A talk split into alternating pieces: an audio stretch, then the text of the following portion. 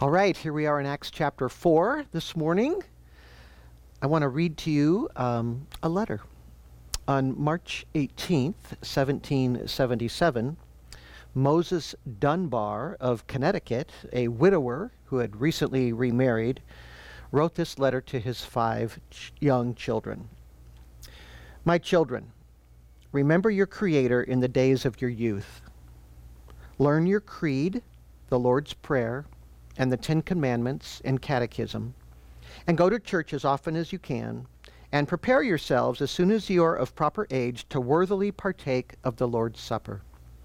I charge you all, never leave the church. Read the Bible. Love the Savior wherever you may be. I am now in Hartford jail, condemned to death for high treason against the state of Connecticut. I was 30 years last June the 14th. God bless you. That was his last letter to his children. I'll say more about Mr. Dunbar in a little while. We've been looking at the book of Acts, and last week we started in chapter 4. And I said there were two key passages in Acts 4 that are really essential texts, go to places for Christians in thinking about some of the big questions that uh, in life. And last week we discussed the first and most important issue, which was salvation. That's above everything. Acts 4:12. It's so incredibly important. There is salvation in no one else, for there is no other name under heaven that has been given among men by which we must be saved.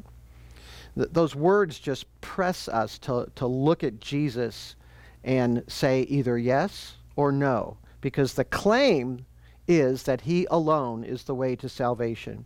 People think that's being narrow, but some paths are narrow. Jesus said the way to life is narrow. He said that, and only a few find it, he said. So if it's true that we are unworthy of heaven, and the Bible says that, if it is true that Jesus is God come as man to make us fit for heaven, then yes, it's a narrow way. It, he's the only way. Only he was qualified to pay for our sins, and that's why it's narrow. We all want to point to our own righteousness as a ticket to heaven. Human beings are just kind of wired that way. But God said in Scripture that He's looked throughout the, all the earth, and there is none righteous, not even one. Three times it says that in the Bible. The amazing thing is that as holy and pure as God is, as righteous as God is, his love is so great that he did make a way. It's a narrow way, but it's a real one, a way to make us righteous in his eyes. So God the Son became a man, and this pure man takes the whole burden of our guilt on himself. He takes the whole punishment that we justly deserve. And if we repent of our sins and our vanity and turn to him, he will forgive us. And more than that, he will give us a new heart a whole new disposition. Uh, uh, he will become the focus of our lives. That can only happen through Jesus. There is salvation in no one else, and there is no other name under heaven that has been given among men by which we must be saved. That is the first great essential passage in Acts chapter 4. Now I want to move on to the second one so let's talk about the narrative a little bit. Remember where we are in this story. Peter and John are standing before the great council in Jerusalem.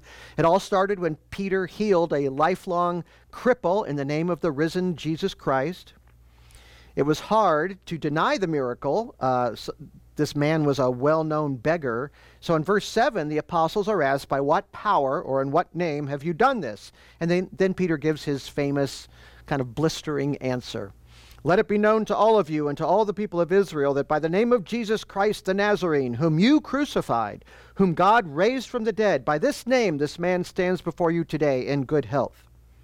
He is the stone which was rejected by you, the builders, but which became the chief cornerstone. And there is salvation in no one else, for there is no other name under heaven that has been given among men by which we must be saved. So you murdered Jesus, God raised him from the dead, and salvation can only be found in him. That's where we stopped last time. So that was the essential first text. So today we're starting with the official response to those words of Peter. All right? So first the first response was one of amazement.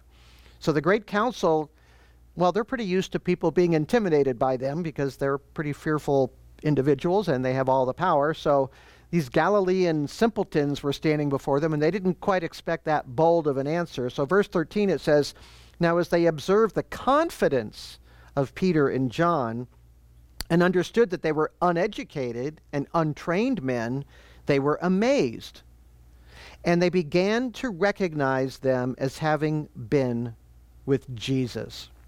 So, how did these men get such power and such eloquence? Well, at least some of the judges realized that these were men who had been with Jesus. So, they are his disciples. So, their first response is, is amazement. Then they start thinking about it. Well, these were trained by Jesus. And the second response they have in, in verse 14 is silence. Seeing the man who had been healed standing with them, they had nothing to say in reply. So, what are they going to say? What are they going to say? The man is right there. How can you argue against it when he's standing right in their midst? So, these judges knew who he was. They had all been by the beautiful gate where this man sat begging for alms for decades.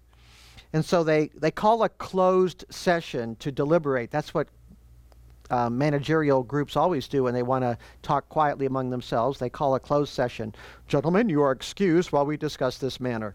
So, verse 15, it says, When they had ordered them to leave the council, they began to confer with one another. Verse 16, saying, What shall we do with these men?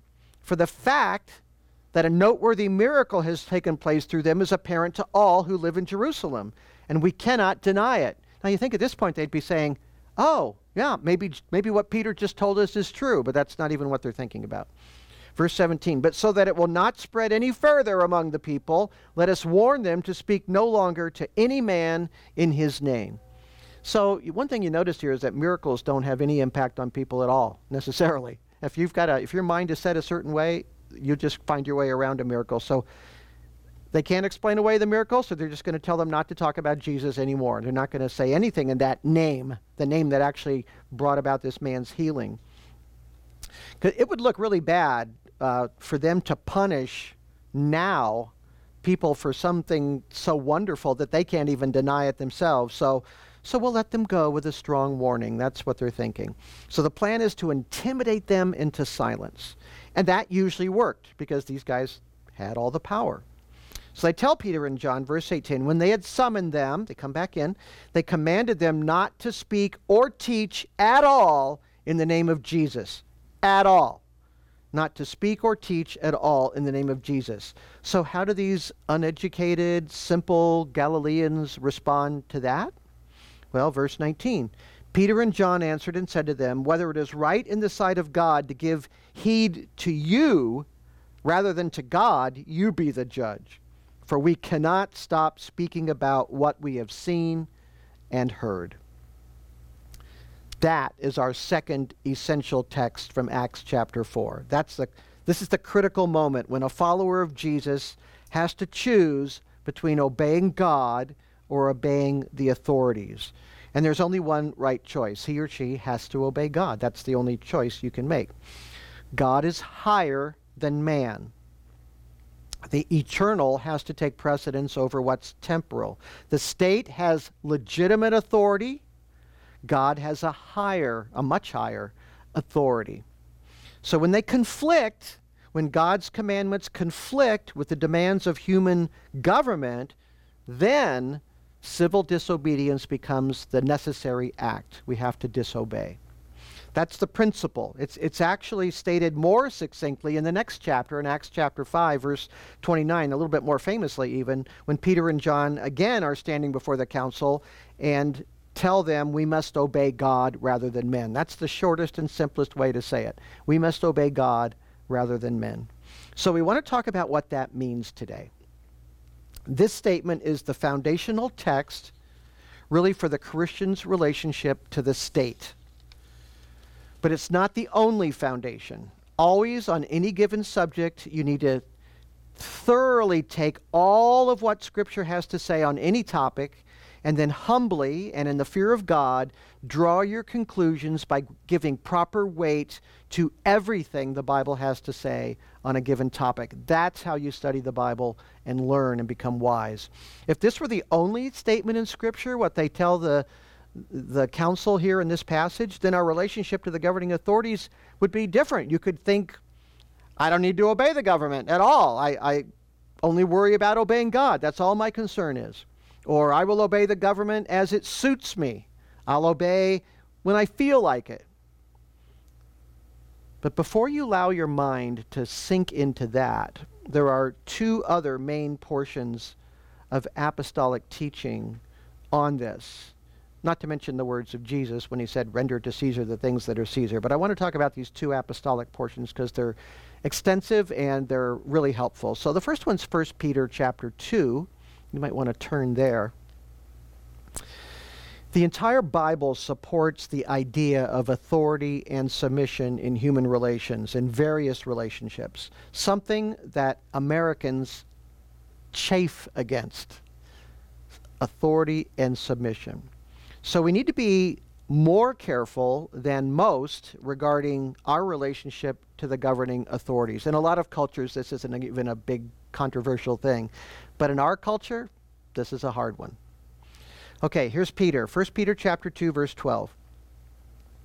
Keep your behavior excellent among the Gentiles, so that in the thing in which they slander you as evildoers, they may, because of your good deeds as they observe them, glorify God in the day of visitation.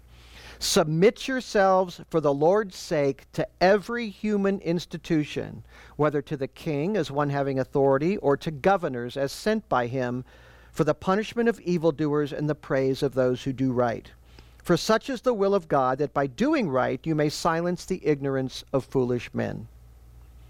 Act as free men, and do not use your freedom as a covering for evil, but use it as bondslaves of God. Honor all people, love the brotherhood, fear God, honor the king. Servants, be submissive to your masters with all respect, not only to those who are good and gentle, but also to those who are unreasonable. For this finds favor if, for the sake of conscience toward God, a person bears up under sorrows when suffering unjustly. So, a Christian is to be an exemplary citizen and a dutiful slave, should he be in that lowly condition. So, this is the primary teaching in the Bible on the Christian as a citizen. Submit yourself for the Lord's sake to every human institution, whether to the king as one in authority, or to governors as sent by him for the punishment of evildoers and the praise of those who do right. Peter wrote that. The same Peter who is in Acts chapter 4 saying to the highest authority of his people, We cannot stop speaking about what we have seen and heard. Is that contradictory? Is he telling you two different things, one by his actions and one by his teaching? No, not at all. It is a hierarchy, a hierarchy. There is authority and there is higher authority. God stands over the government. They are not equal. So Jesus told the disciples in Acts chapter 1, You shall be my witnesses. And these rulers are saying they are not to speak or teach at all in the name of Jesus. So you cannot do both. You can't honor both. You can't honor Jesus' commandment and the government at the same time because they're saying two completely different things. So the government must be given, in this situation, a no. I have to obey God. Now, Peter and John don't call the high priest bad names, they don't insult them.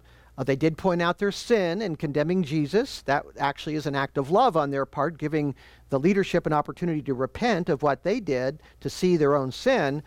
Peter also enjoins us in verse 12 to keep your behavior excellent among the Gentiles, so that in the thing in which they slander you as evildoers, etc. So, you know, I have I have not witnessed an over concern by many evangelicals like us to keep our behavior excellent in relationship to the government. I haven't seen that being the overwhelming um, reality of our time in, in the behavior of many. Spreading false information, slandering people that you disagree with, Lately, even language endorsing or suggesting violence at a large public Christian event, that's not good. That is not good.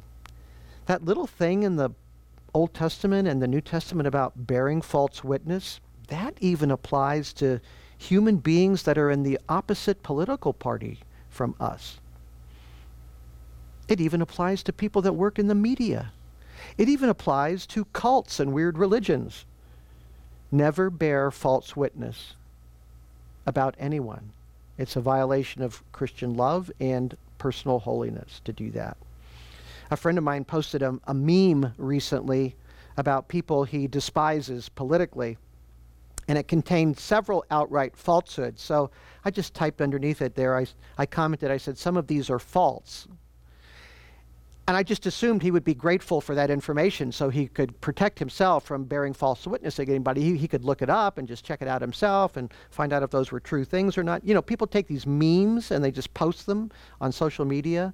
And I just said, hey, some of these are false. So giving him a chance to correct himself. I just assumed he would actually do that.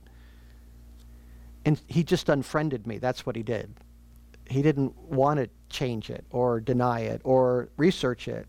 And I don't mind being unfriended but I'm trying to grasp in my own mind the heart of a believer that feels no obligation to be known to the world as a person of integrity and a, a person with uh, in his expression of public opinions.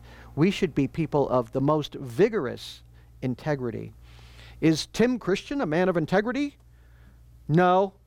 He lies all the time. If, if the world can say that about us, that's tragic.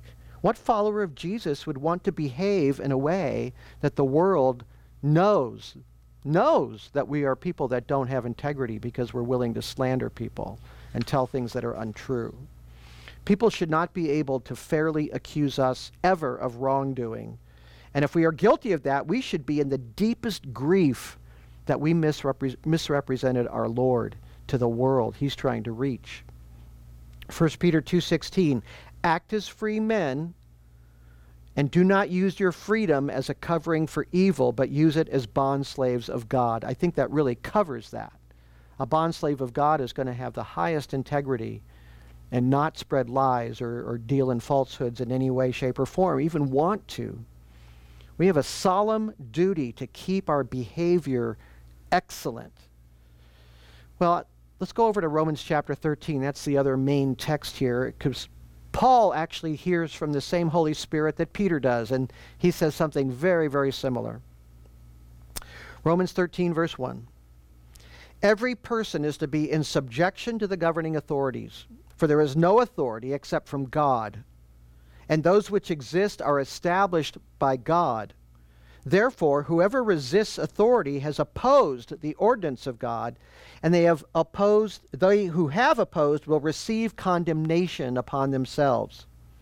For rulers are not a cause of fear for good behavior, but for evil. Do you want to have no fear of authority? Do what is good, and you will have praise from the same. For it is a minister of God to you for good. But if you do what is evil, be afraid, for it does not bear the sword for nothing. It is a minister of God, an avenger who brings wrath on the one who practices evil. Therefore, it is necessary to be in subjection, not only because of wrath, but also for conscience sake. Then, verse 6 For because of this you also pay taxes, for rulers are servants of God, devoting themselves to this very thing. Render to all what is due them tax to whom tax is due, custom to whom custom, fear to whom fear, honor to whom honor. Very similar words to Peter, isn't it? That is the Christian doctrine of citizenship in this world, in whatever country you live in. Therefore, whoever resists authority has opposed the ordinance of God, and they who have opposed will receive condemnation upon themselves. That's God's word. Now, if we're fortunate to live in a country like ours, a democratic republic, and for the Christian, that makes for obedience something within a constitutional framework. In other words, we have enumerated rights that belong to us as citizens of America. We have courts, If we are told we cannot practice our faith according to the Word of God, we have a lot of legal weight behind us um, to seek relief from punishment for following our faith. That's just part of our system, and that's a great part of our system, something our founding fathers wisely put into our Constitution. But there are very strong cultural tides moving in against us in these days. So there will be great battles in the years ahead in courts. And questions related to government authority and Christian conscience, they can get really complex and kind of muddied, you know. So we have to state, uh, we have state jurisdictions and uh, local jurisdictions and federal jurisdictions, and sometimes those are a confusing blend and they sometimes disagree with each other. Uh, we do have the right to protest peacefully in our country. We can go to court to protect our rights. We can advocate for our values in a democratic system through elections. But do you know what's more important than all of that? Our rights, our freedoms, our court systems. The most important thing is keeping our behavior excellent. That matters more than all of those other things. We're allowed to use those things. They're provided by our system. Paul used his rights as a Roman citizen to make appeals through the court system. We can do that. But the most important thing is to keep our behavior excellent. That's what the apostles are telling us. So we have to be very careful with the truth and painstakingly careful for our reputation amongst unbelievers. There is and there will be enormous cultural and possibly legal pressure to conform to things that we know are wrong. That, that is probably coming. It's already here, really. It's a big topic right now, and it will be for the foreseeable future, for the rest of my life, I'm sure. Uh, Rod Dreher, who uh, has a new book out called Live Not by Lies, he's a pretty wise Christian author. He describes what he believes as a, he calls it a soft totalitarianism that's coming to America. And we already see it in compelled speech uh, in many environments. You have to use preferred pronouns, or you're going to lose your job or your place in the academic programs, and you'll be labeled as a hater if you don't call some guy she if, if he wants you to, or any of that kind of thing. Compelled speech, forcing you to use speech you know is not true. That's a problem. Compelled to support Gay Pride Month in your workplace. Dreher actually mentions how in Poland, um, they're complaining because American companies are co- coming over there and forcing them to support Gay Pride Month in businesses that they establish there. So they give a, the Polish people jobs. They don't agree with that, but to keep their jobs, they have to celebrate Gay Pride Month. And that kind of thing happens here as well. Churches are in some states legally, including our state, legally denied the right to counsel somebody who doesn't want to remain in a homosexual lifestyle. It's illegal to do that. Christian colleges and universities will be pressured in the future to abandon student conduct codes, Christian standards for student sexuality, and if they um, put biblical frameworks on who can come and who cannot come to that institution, the government will do everything they can to shut those colleges and universities down. That's coming down the pike. There's already been court battles over that. Coerced participation in really weird diversity seminars where companies or the government compels people to confess sins of racism that they're not even guilty of. Um, these are all ways we will be compelled by law and statute and just the government policy to lie, to, to, to say things that aren't true. Business owners um, compelled to photograph a wedding uh, that they believe is sinful on the pain of losing their business.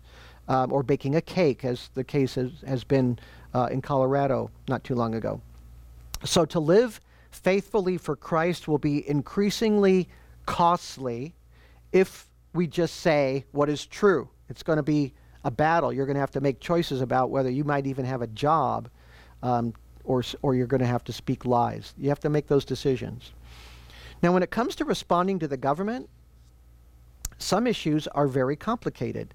One of the best books I've ever read to stimulate my thinking in this whole area of the Christian's relationship to government was a book I was assigned in college in a history class. It's called Christians in the American Revolution by Mark Noll.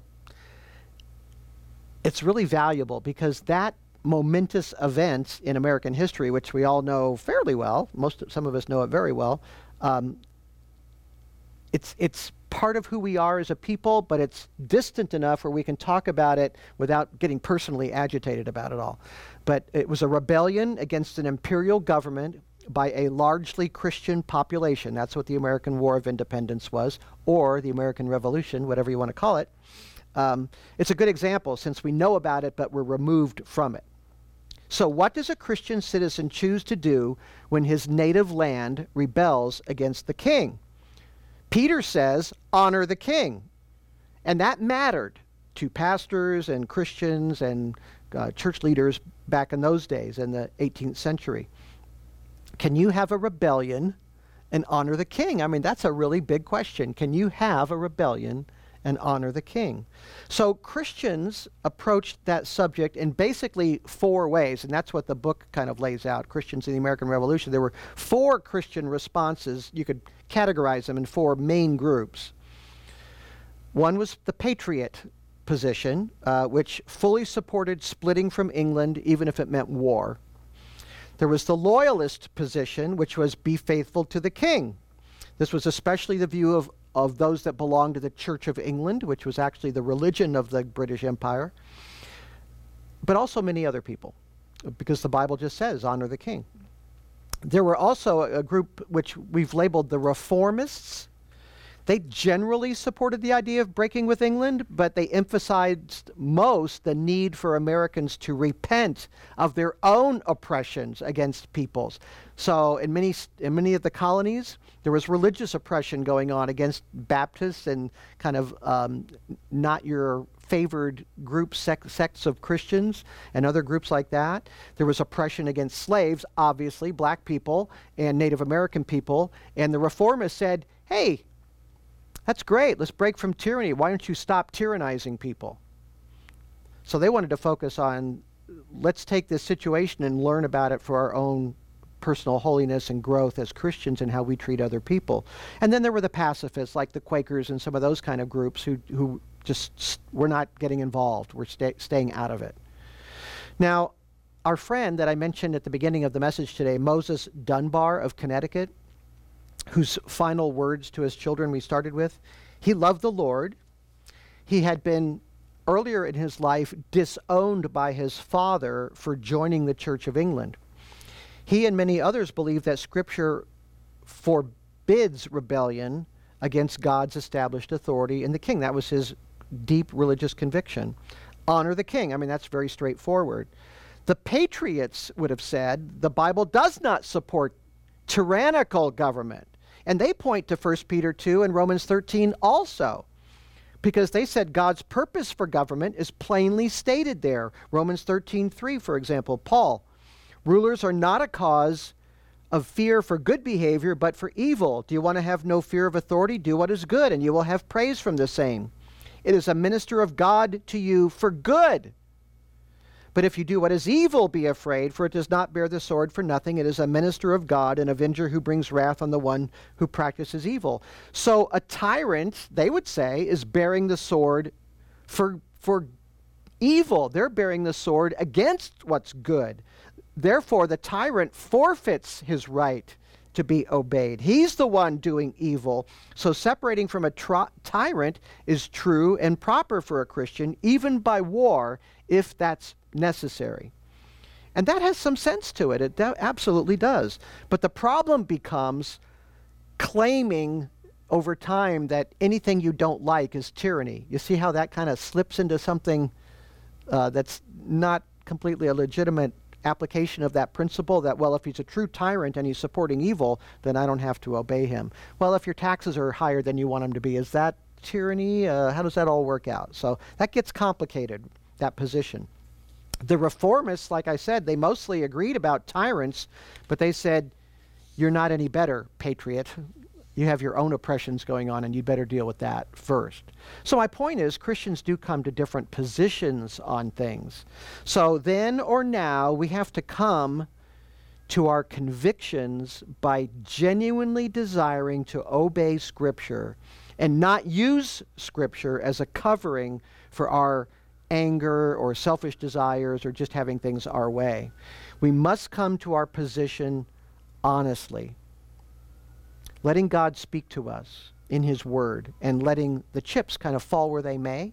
So we humble ourselves before God's Word and we let Him speak to us about how we're going to apply these great truths. That's what Moses Dunbar appears to have done. He, he believed he was honoring God by remaining loyal to the king. And he was arrested with a, a, a, king's commission in his pocket to become an officer in the British Army. And he was accused of trying to persuade other citizens of Connecticut to join with the King of England. And he was willing to fight and die to uphold the honor of the king. Others thought he should hang for the exact same conviction. It's a pretty interesting story about him. We wouldn't have known anything about him except back in the early 20th century or the mid 20th century, about 1940s or so, somebody was tearing down a colonial house and they wanted to rebuild it in another place on their property. And inside the wall, they found this little booklet of 10 pages which had Dunbar's personal writing about this. He wrote out what he wanted to share with his children, and he wrote out a speech he wanted to make when they hung him. And this is the actual book he used that he read when they hung him. So they actually found that not that long ago.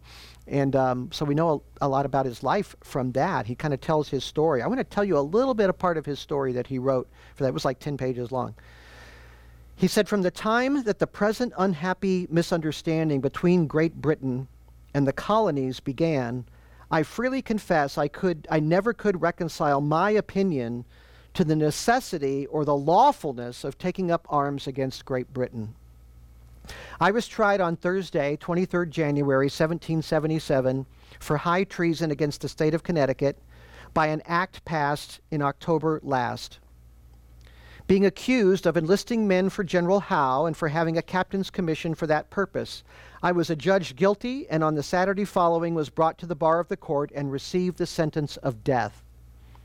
The time of my suffering was afterward fixed to be the 19th day of March, 1777 which tremendous and awful day now draws near, when I must appear before the searcher of hearts to give an account of all things done in my body, whether they be good or evil.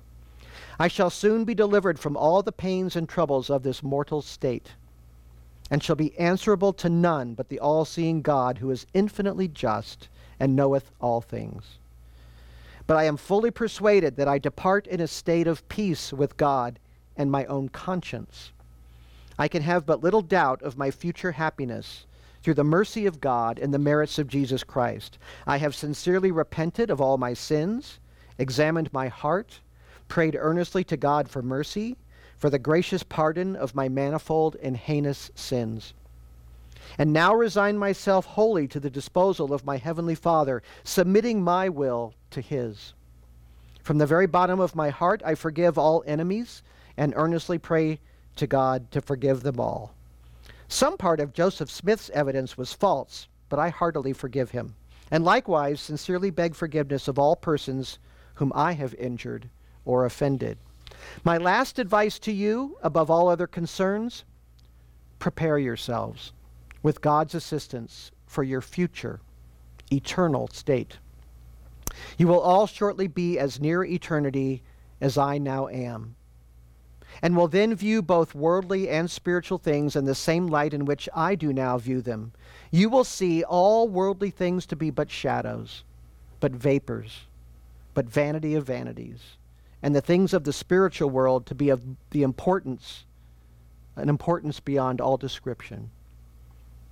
You will then be sensible that the pleasure of a good conscience and the happiness of the near prospect of heaven infinitely outweighs all the riches, pleasure, and honor of this mean, sinful world. God the Father, God the Son, and God the Holy Ghost have mercy on me and receive my spirit. Amen and amen. And it signed Moses Dunbar. He read that speech to the very large crowd that was gathered to watch him hang. But he was right that above all other concerns, prepare yourselves with God's assistance for your future eternal state. That's what matters. far more than the battles that we fight down here, however important we might think they are at the time. We might disagree about how it plays out, but the principle of honoring the king and his governors is the bottom line doctrine of Christian citizenship. The exceptions in Acts chapter 4 affirms for us that there are exceptions. Those come when the state commands us to sin or denies us the right to be obedient to God. When that happens, if they command us to sin or to not obey God in some way, then we respectfully disobey, willingly suffer the consequences for following Christ. And that leads us kind of up to this current day that we live in. It, it's really interesting, all the talk about the safety measures for COVID 19, for example, among believers. And I just see it all the time in social media and stuff. John MacArthur, the man who gave me personally my love for the Bible and who baptized me, and uh, he believes there should be no safety measures at church zero distancing, no face coverings, no sanitization, nothing like that going on. And he openly is defying the government on freedom of religion grounds. So he's looking at that, at our right to worship without any kind of limits put on by the health department, as one of those exceptions. That's interesting to me because in the past, he, he said the Declaration of Independence, quote, is contrary to the clear teachings and commands of Romans 13, 1 through 7. So the United States was actually born out of a violation of New Testament principles. And any blessings God has bestowed on America have come in spite of the disobedience of our founding fathers. So he took the position that the American Revolution was, was sinful. He's with Moses Dunbar on that one. He has said that the government laws that insist that bakers bake cakes for weddings that they don't believe are moral, that they should bake the cake. That's what he says bake the cake. But now he says the state can have nothing to say about how we gather during a health crisis, that that has no relevance to us whatsoever. We don't have to obey anything the government asks us to do with regard to those things. So, although Pastor John and I have really similar theology, and I appreciate him so much, I think we're on different sides of each one of these things. Uh, I think the American Re- Revolution, especially its leaders, were exemplary in trying to break away from England peacefully. And I think the Declaration of Independence actually is a masterpiece. And our involvement in the war was entirely defensive. They wanted to break away peacefully. We were attacked mercilessly, and we fought back. So I don't have a problem with the American Revolution. I think it was I mean, there were horrible things that happened on both sides in any war, but, but in terms of the general principles and our leadership, I thought they handled it br- brilliantly. They really tried to have a peaceful break. Many efforts to approach England and not even break away to try to solve the problems. I think bakers and wedding photographers should be allowed to follow their conscience and shouldn't have to bake the cake and shouldn't be told by their pastors to bake a cake if it violates their conscience. I don't think that should happen. I don't think the government should force them to do that. I think, and, and we've won some big cases on that point. And I think the government should not be dismissed out of hand automatically when there are health concerns and they ask for our cooperation in dealing with a health crisis in the country. Even if they have it wrong, we owe them as much in the way of obedience as we can without diminishing our duty to obey the Lord. So the Lord says certain things, so we do those things. But if they say be safe and do this along with what you're doing, hey, okay. I mean, I don't have a problem with that either, even if I don't really like it. So, what does submit yourself and honor the king mean in these kinds of situations? I know it means something, so that's what we have to wrestle with. So my old pastor and I actually disagree with these things on, on those particular matters, and that's okay. It's actually okay to disagree about that. If that disagreement is coming from sincere efforts on all of our parts to do God's will by Scripture and not trying to force Scripture just to back up or whatever our preconceived ideas are. If, if we're all doing it that way, then it's good. And if we come to different conclusions on that, that's okay.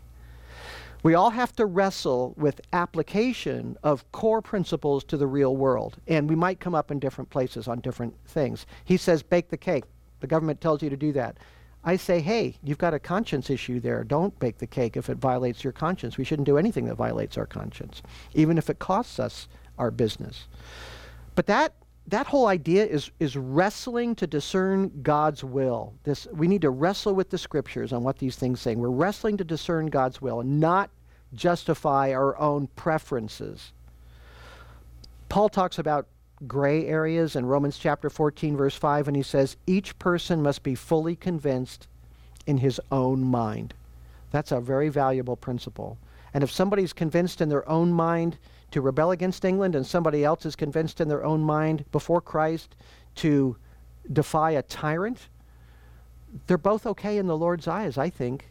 And, but we, we have to fight, wrestle with ourselves to make sure that we're obeying God, not our own inclinations, that we're doing the best thing we can to serve Him and obey Him with regard to all of these principles, with the exceptions, but uh, the foundational principles as well, as well of authority and submission. That's what human life is in the Bible, and that's what we have obligations to do.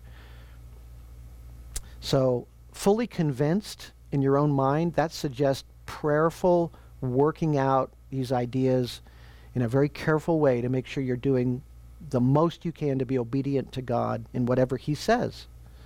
So, how do these co- commandments apply to me? That's the question. Am I honoring God with my response to that? Remember, your personal desires and feelings are not the center of the world.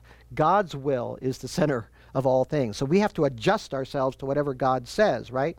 And God says, be an excellent model citizen. And when you're an excellent model citizen, you bring him glory. And that furthers the gospel. He never says, be an angry rebel. He never says that. Our calling is to bring Him glory in the ways that He asks us to do that. So, the world out there, people who might disagree with us, people who are in government, they should see us as peaceful, law abiding, and scrupulously honest people. Then, if we say, hey, I have to disobey you here, or I can't obey on this issue, they will have to think about the kind of people we are and why we're being stubborn on this particular point. They will have to tell lies to paint us as evil. And that's what Peter's talking about there. When they slander you or tell lies about you, let it be because you're, you're so right that they can't get you for anything that is truly bad. They can only blame you for standing up for God. That's what he's talking about. And that's exactly how Peter and John are acting in Acts chapter 4. Some of those people we might win over if we handle ourselves the right way. There's one rule that applies to all human interactions. It comes from the Lord Jesus do unto others as you would have them do unto you. So when we talk about our opponents, our political enemies, or anything else, how would you want them to treat you? Would you want them to slander you, lie about you, spread false information about you?